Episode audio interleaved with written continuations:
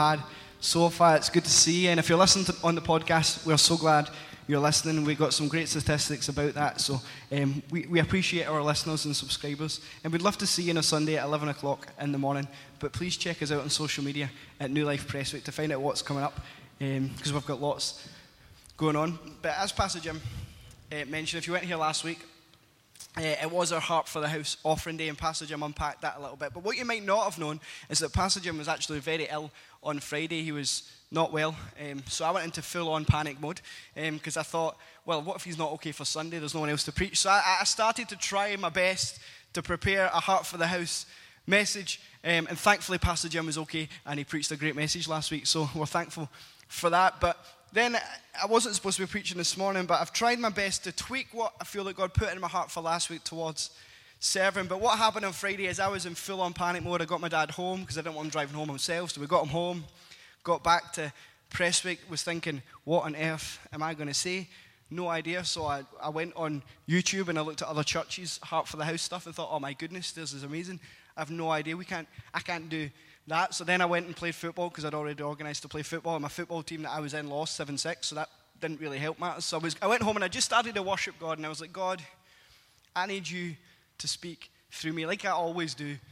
Anyway, but God, I'm like, I'm so out of my depth here. And I feel like God really placed a, a word in my heart. And I'll try my best um, to share it this morning. As we look at a new theme, we look at Embrace Serving in the month of February. And this morning, you've already heard how great it is to serve on some of our teams. You've heard how Jesus is a servant king. So, really, if you've not been blessed so far, even through the worship, um, then this makes my job a, lit, a bit easier.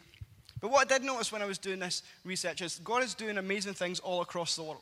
That God is moving and God's church is still being built and his kingdom is still being extended. And so I encourage you, because I had a choice to, what, when I was watching these videos and presentations, I had a choice where I could have shrunk back and thought, God can't do that. Or I can just get a little bit excited and think, God, you're the same God who's doing things all across Europe and all across the world. You can do it here. And I started to get excited and decided this is the year where we can grow forward. But I was drawn to when I was praying First Chronicles chapter 22, and it will come up in, on the screen.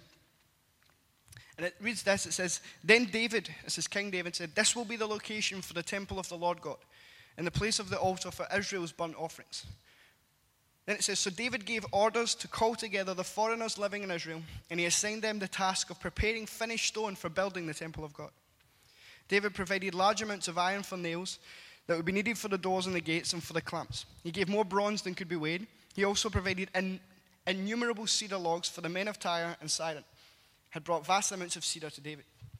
David said, My son Solomon is still young and inexperienced, and since the temple to be built for the Lord must be a magnificent structure, famous and glorious throughout the world, I will begin making preparations for it now. So David collected vast amounts of building materials before his death. Then David sent for his son Solomon and instructed him to build a temple for the Lord, the God of Israel. My son, I wanted to build a temple to honor the name of the Lord my God, David told him. But the Lord said to me, You have killed many men in the battles you have fought, and since you have shed so much blood in my sight, you will not be the one to build a temple to honor my name. But you will have a son who will be a man of peace I will give him peace with his enemies and in all the surrounding lands. His name will be Solomon, and I will give peace and quiet to Israel during his reign. He is the one who will build a temple to honor my name. He will be my son, and I will be his father, and I will secure the throne of his kingdom over Israel forever. Now, my son, may the Lord be with you and give you success as you follow his directions in building the temple of the Lord your God. And may the Lord give you under, wisdom and understanding, that you may obey the law of the Lord your God as you rule over Israel for you will be successful if you carefully obey the decrees and regulations that the Lord gave to Israel through Moses. Be strong and courageous. Do not be afraid or lose heart. I have worked hard to provide materials for building the temple of the Lord nearly 4,000 tons of gold, 40,000 tons of silver, and so much iron and bronze, bronze sorry, that it cannot be weighed. I've also gathered timber and stones for the walls, though you may need to add more. You have a large number of skilled stonemasons and carpenters and craftsmen of every kind. You have expert goldsmiths and silversmiths and workers of bronze and iron. Now begin the work, and may the Lord be with you. Then David ordered all the leaders of Israel to assist Solomon in this project. The Lord your God is with you, he declared. He has given you peace with the surrounding nations. He has handed them over to me, and they are now subject to the Lord and his people. Now seek the Lord your God with all your heart and soul. Build the sanctuary of the Lord so that you can bring the ark of the Lord's covenant and the holy vessels of God into the temple built to honor the Lord's name. And we'll stop there. Now, you might be here this morning thinking, what on earth has that got to do with serving? And I love King David, not because he's got a great name, because I'm also called David, but I just, I love King David's heart. Was David perfect? No, far from it. But he just had a great attitude and a great heart. He is my favorite biblical character apart from Jesus. I mean, the Apostle Paul's pretty close, but David just edges it for me.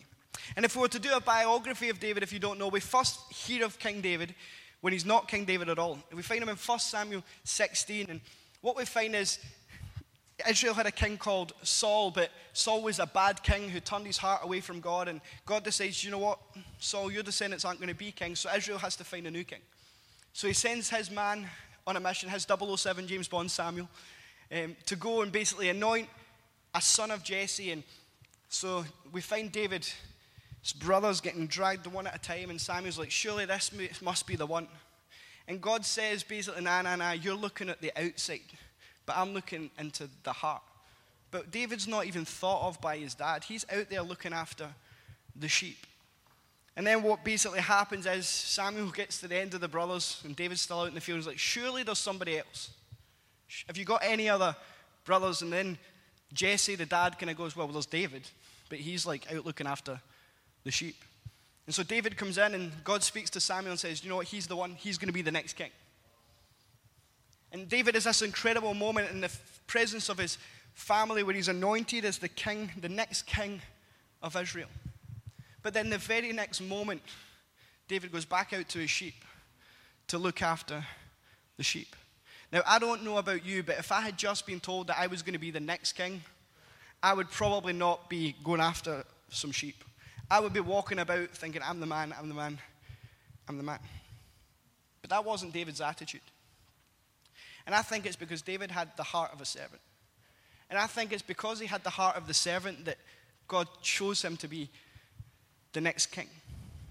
You see, people can see what you do, but God sees who you are.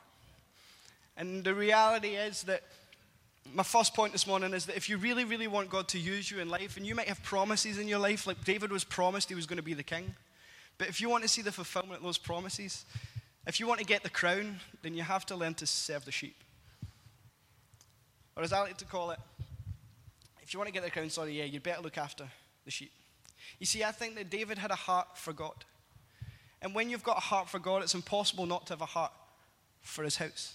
Because God cares about his house.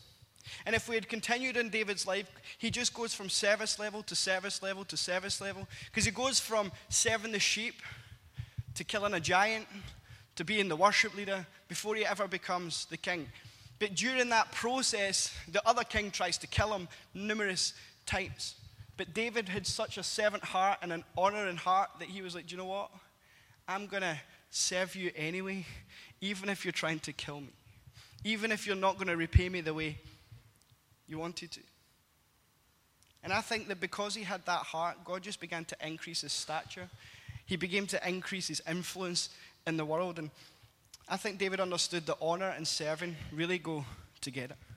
Serving is putting other people above yourself. Because it would be easy to just come and not do anything. I mean, we hear about the great things in serving, but actually, when you serve in the media, the reality is the media team don't get any credit for when things go well because it just happens, but all of the blame when it goes wrong. Like, we don't often hear people, we always hear, oh, what a great song that was from the worship team. That was a great, but we don't always say, great job making sure the words were correct. Great job playing that video. Why? And it's not a criticism, because I don't really do it either, but it's because it's a bit inconvenient because you're having to think about so many things. But I believe that when we come with the heart to say, do you know what, I'm going to put others before me, that's when God moves. And that's really what serving is all about. And I think that David understood that. But I also think Jesus understood that as well. Because if we read in Luke 14, and we're not going to read it for time's sake, but Jesus is invited to this meal and basically, everyone in this area is trying to fight over the seats of honor. They're basically trying to sit at the top of the table. And they're all fighting over it. And Jesus is just looking at it. And then he makes these comments to say, it's actually better if you start in the lowest seat Because actually, if you sit in the lowest seat, then you can only get.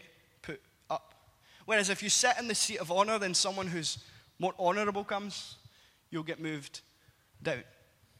And Jesus is not saying, because again, people see what you do, but Jesus and God sees who you are. So when you come up and you actually say, I'm going to put other people first, then God elevates you. And it's because He sees your heart. If you, do, if you serve so you can get a promotion, then you're never going to get a promotion. Because that's not really God, how God works. God chooses the people who are faithful in the small things, who then He increases them and gives them larger things. And serving's really just putting other people above them. But I think Jesus was really saying if you want to get the crown and the seat of honor, then you have to put the sheep first. But anyway, back to Chronicles, and David wants to build this temple. And this is where it gets a little bit unfair. Because you may have noticed it, and if you don't know the story, David wants to build a temple for God because he's in his palace one day and he realizes, I've got this amazing house, but God is living in a tent. That's not good enough. But I didn't read this part of the story, but it's not God's idea for David to build God a temple or a church, like a modern day church building. It wasn't God's idea, it was David's idea. So, David has this great idea to build this, in our context, let's build an amazing church building where loads of people can come to worship God. Because you notice that it wasn't about let's make me look great, it was all about God's glory and including people in, which is really what we're trying to build here. But then God says, Do you know what, David? This is a great idea. Guess what? You're not going to be the one who does it. Have you ever been there where it feels like God's been a bit unfair? Or have you ever been there where you've done something wrong and you have to deal with the consequences, but it kind of sucks? I know I have when I've got things wrong and it's just rubbish. And I bet you David had to wrestle with this. Where, well, do you know what? This was my idea. I'm not going to do anything. Solomon can just get on with it himself. And I'm sure he wrestled with it because he was human. If you read a lot of David's Psalms, he was very human. And I'm sure he wrestled with it. But then he made a decision do you know what? And I think he realized something that I maybe didn't realize the first time I read the story. Is he realized that when I have a dream, and my dream's about me, then it's not really worth having. But when I have a dream and I put it in God's hands, then God's able to do more with my dream than I could ever ask, think, or even imagine, like Scott said earlier. And I've got sympathy for David because, yes, he messed up, no doubt about it, but it was his idea. But David's response is, Oh, do you know what? I might not be the one who builds the temple, but I am going to serve Solomon the best way I can. So I'm going to make sure he's got the best workers. I'm going to make sure he's got the best materials. I'm going to make sure he's got all the resource and finance that he needs. And beyond that, I'm going to give him plans for how it can work out. And I'm going to give him the best advice of all, which is hey, if you obey God, you'll be successful. If you seek God with all your heart and all your mind and all your soul, basically, if you give all you are to Him, like we sang in that song by Lauren Daigle, if He takes every failure and He takes every victory, then guess what? You'll be able to do something that goes beyond anything we could ever imagine.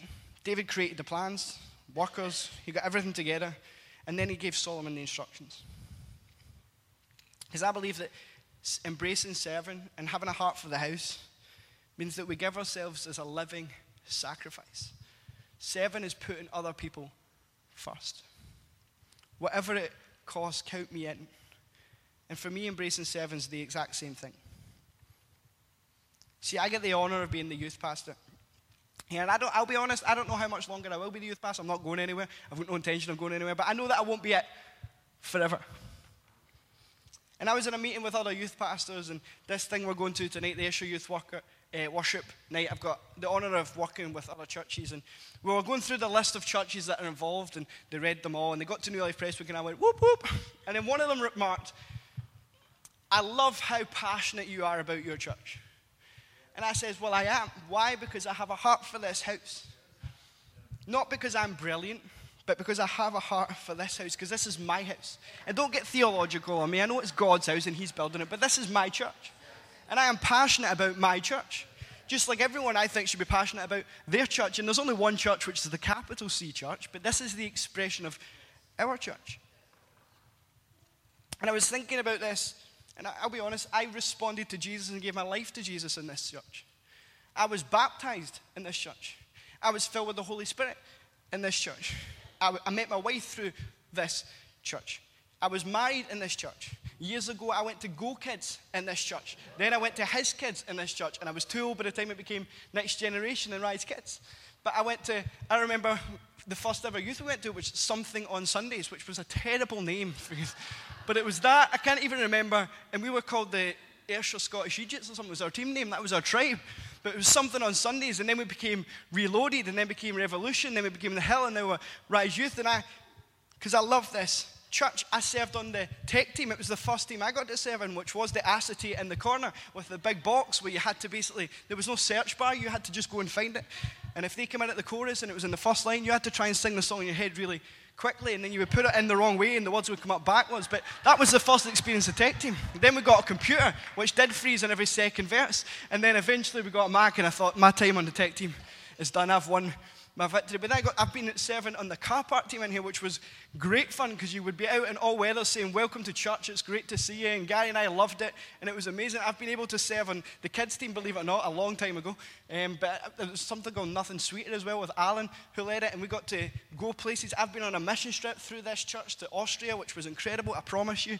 If you look at the pictures, it looks like we didn't do much mission, but I promise you that we did. To be honest, it's not, and I've also got the honor of being preaching this morning. I've had the honor of being in a worship team. Why? Because I love this house.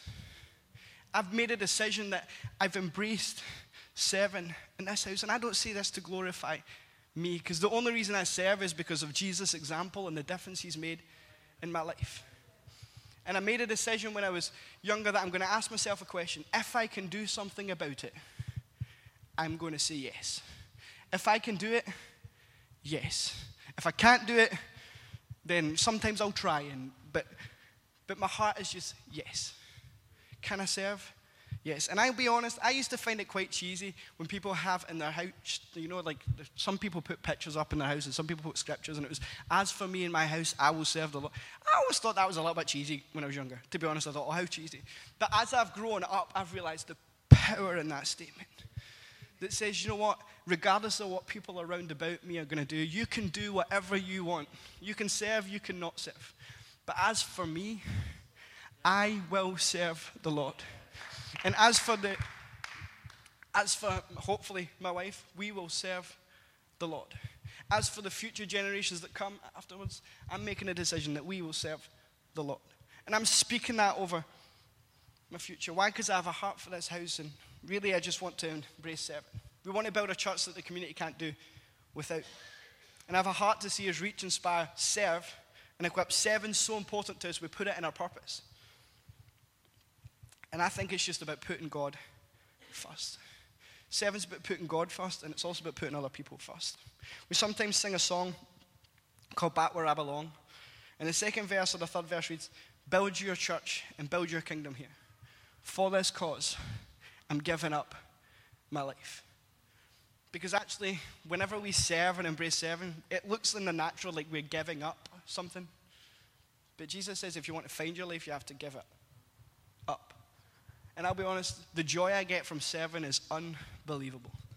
I love enthusiastically. Embrace was to do something enthusiastically. Like Gary and I were the two most enthusiastic people in the car park. Were we the best at it? Probably not. but we were just really enthusiastic about it.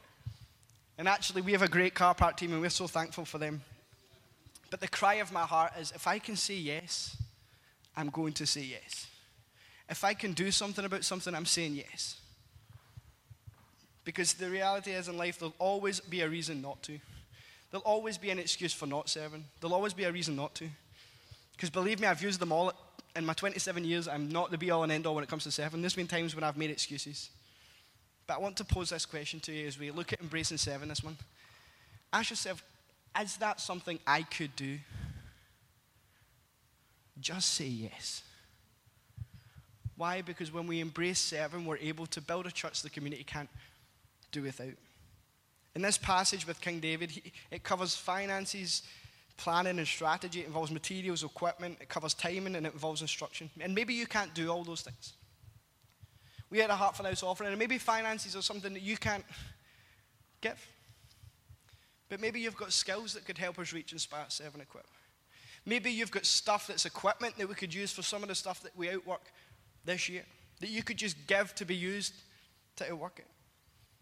And we're not ageist, as Anne said, it doesn't matter what age you are, but maybe, maybe you're part of the older generation who you just, you can't be involved in teams for health reasons or anything like that, but you've lived a life where you can give instruction to us younger generation and pass on what you've learned so that we can be better. Why? Because we have a heart for the house and we want to embrace serving. And as I was thinking about this passage that is David, and to be honest, David's coming to the end of his life, and for the purpose of this analogy, it's not a literal thing, but a generational thing. But I was thinking about this, and David's getting to the end of his life. And he knows it's time for Solomon to take on. And David knows that actually, this serving that he's doing, he's never going to see the fruit of it. He's never going to see it happen. And I was thinking about there are some heroes of the faith who have gone before us who are my personal heroes. And it might not be theologically correct, but I hope you hear what I'm saying. Is that heaven's better for their presence and earth is worse because they're not with us anymore. They're absolute heroes who they took literally this I lay down my life for this cause. And I think of people who laid down everything. They were like the Davids of their time where they one they served their generation and they fell asleep and they went to be with the Lord, but they set up the next generation to win. I think of my and I was thinking about my grandparents and my papa especially who was a personal hero of mine, and he had an influence on Pastor Peter of coming here initially. And I think how differently my life might have turned out if he hadn't had a heart for this house. If he hadn't a heart that said, I'm going to serve. And my gran, who opened up their homes, who drove people to meetings, who just said, you know what? This is bigger than me. I'm going to put God first and I'm going to put other people first. And they invested that into my father. And then my dad, who's my personal hero, and I see his heart for the house, and I've got, I've got the benefit of being his son, and I appreciate that. So I get to see things that maybe you guys don't because of the relationship that we have. But he's someone who's made a decision that I'm going to lay down my life because I'm embracing serving, because I want to see the next generation win. And there is no one, I can guarantee you, there is no one who loves this house. There is no one who serves this house more than Pastor Jim. So please honor him.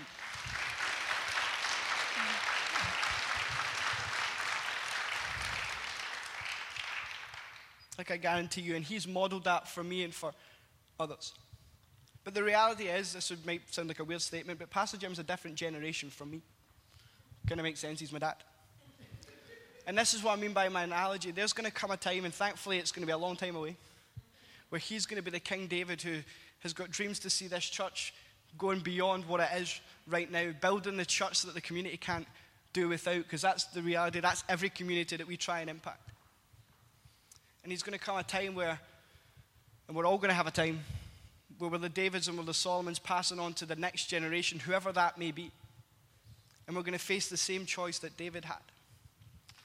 Where actually, do you know what? I'm not going to help them because it's not fair that I'm not going to get to see the amazing things that God's going to do, so I'm not going to bother. Or we can have the heart of David who basically says, Do you know what? I might not see this promise coming true. I might not see the fulfillment of the vision that's in my heart and my dream. But I'm going to make sure that you've got the best that I can give you. I'm going to give you the best instructions. I'm going to make sure you've got the best materials. I'm going to make sure you've got the best. Why? Because I want to see future generations impacted. Why? Because we want to build a church, because this isn't about us. This is us building a platform. It's, we want to see people encounter Jesus. We want to see people's lives transformed by the power of Jesus. We want people to be belting out the songs like by his name and in his freedom, I am free. But we can make a choice to shrink back because, you know, I don't want to.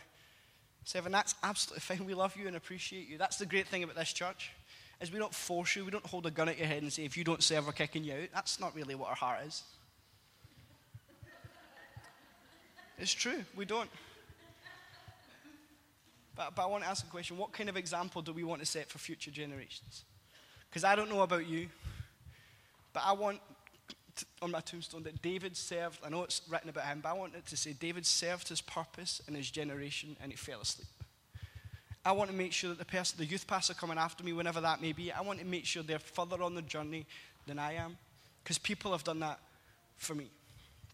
The worship team can come up, if that's okay. I'm almost closing. Because the reality is, I've got the honour now of being involved in our local high school, Prestwick Academy, as a chaplain, which is an incredible, it's incredible to be honest, and it's completely got but the reason it happened is because there was another youth worker who didn't come to our church called Craig, who he basically, he worked really hard for years and years and years and years and years.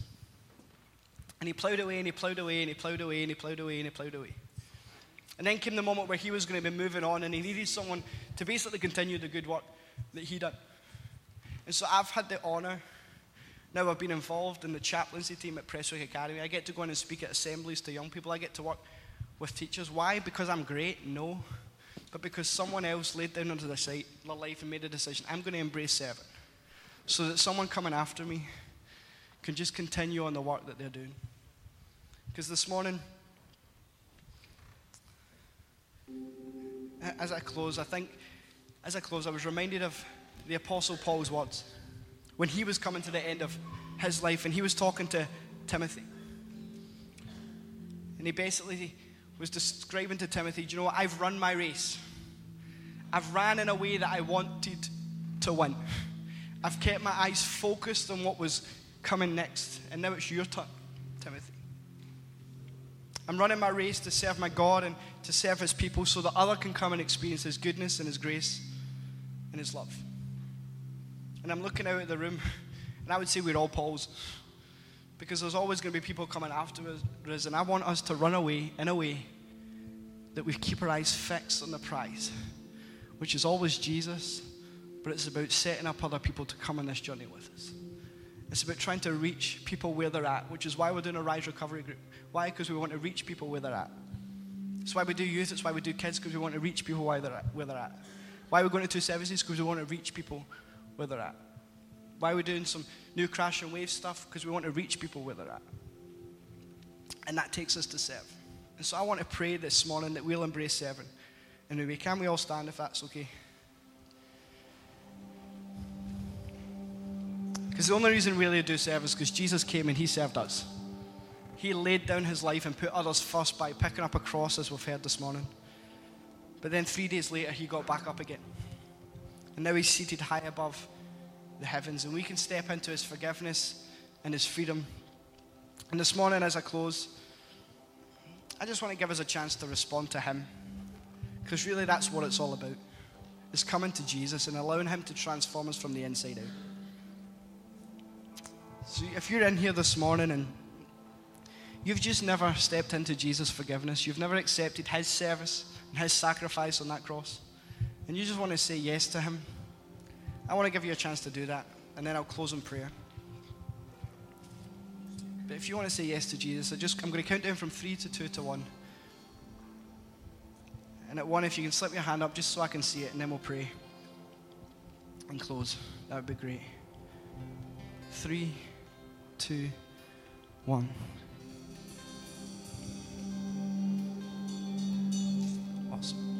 Father God, I thank you that you are here. I thank you that you're with us. And God, I thank you that you had a heart to serve us. Father God, I pray, Father, that we'll all just be willing to keep faithfully serving or maybe start to embrace serving again. Father God, I pray that we'll be willing to lay down our life, whatever it takes, Father God, for us to build a church that this community can't do without, so that we can reach more people for your name and for your glory. In Jesus' name. Amen.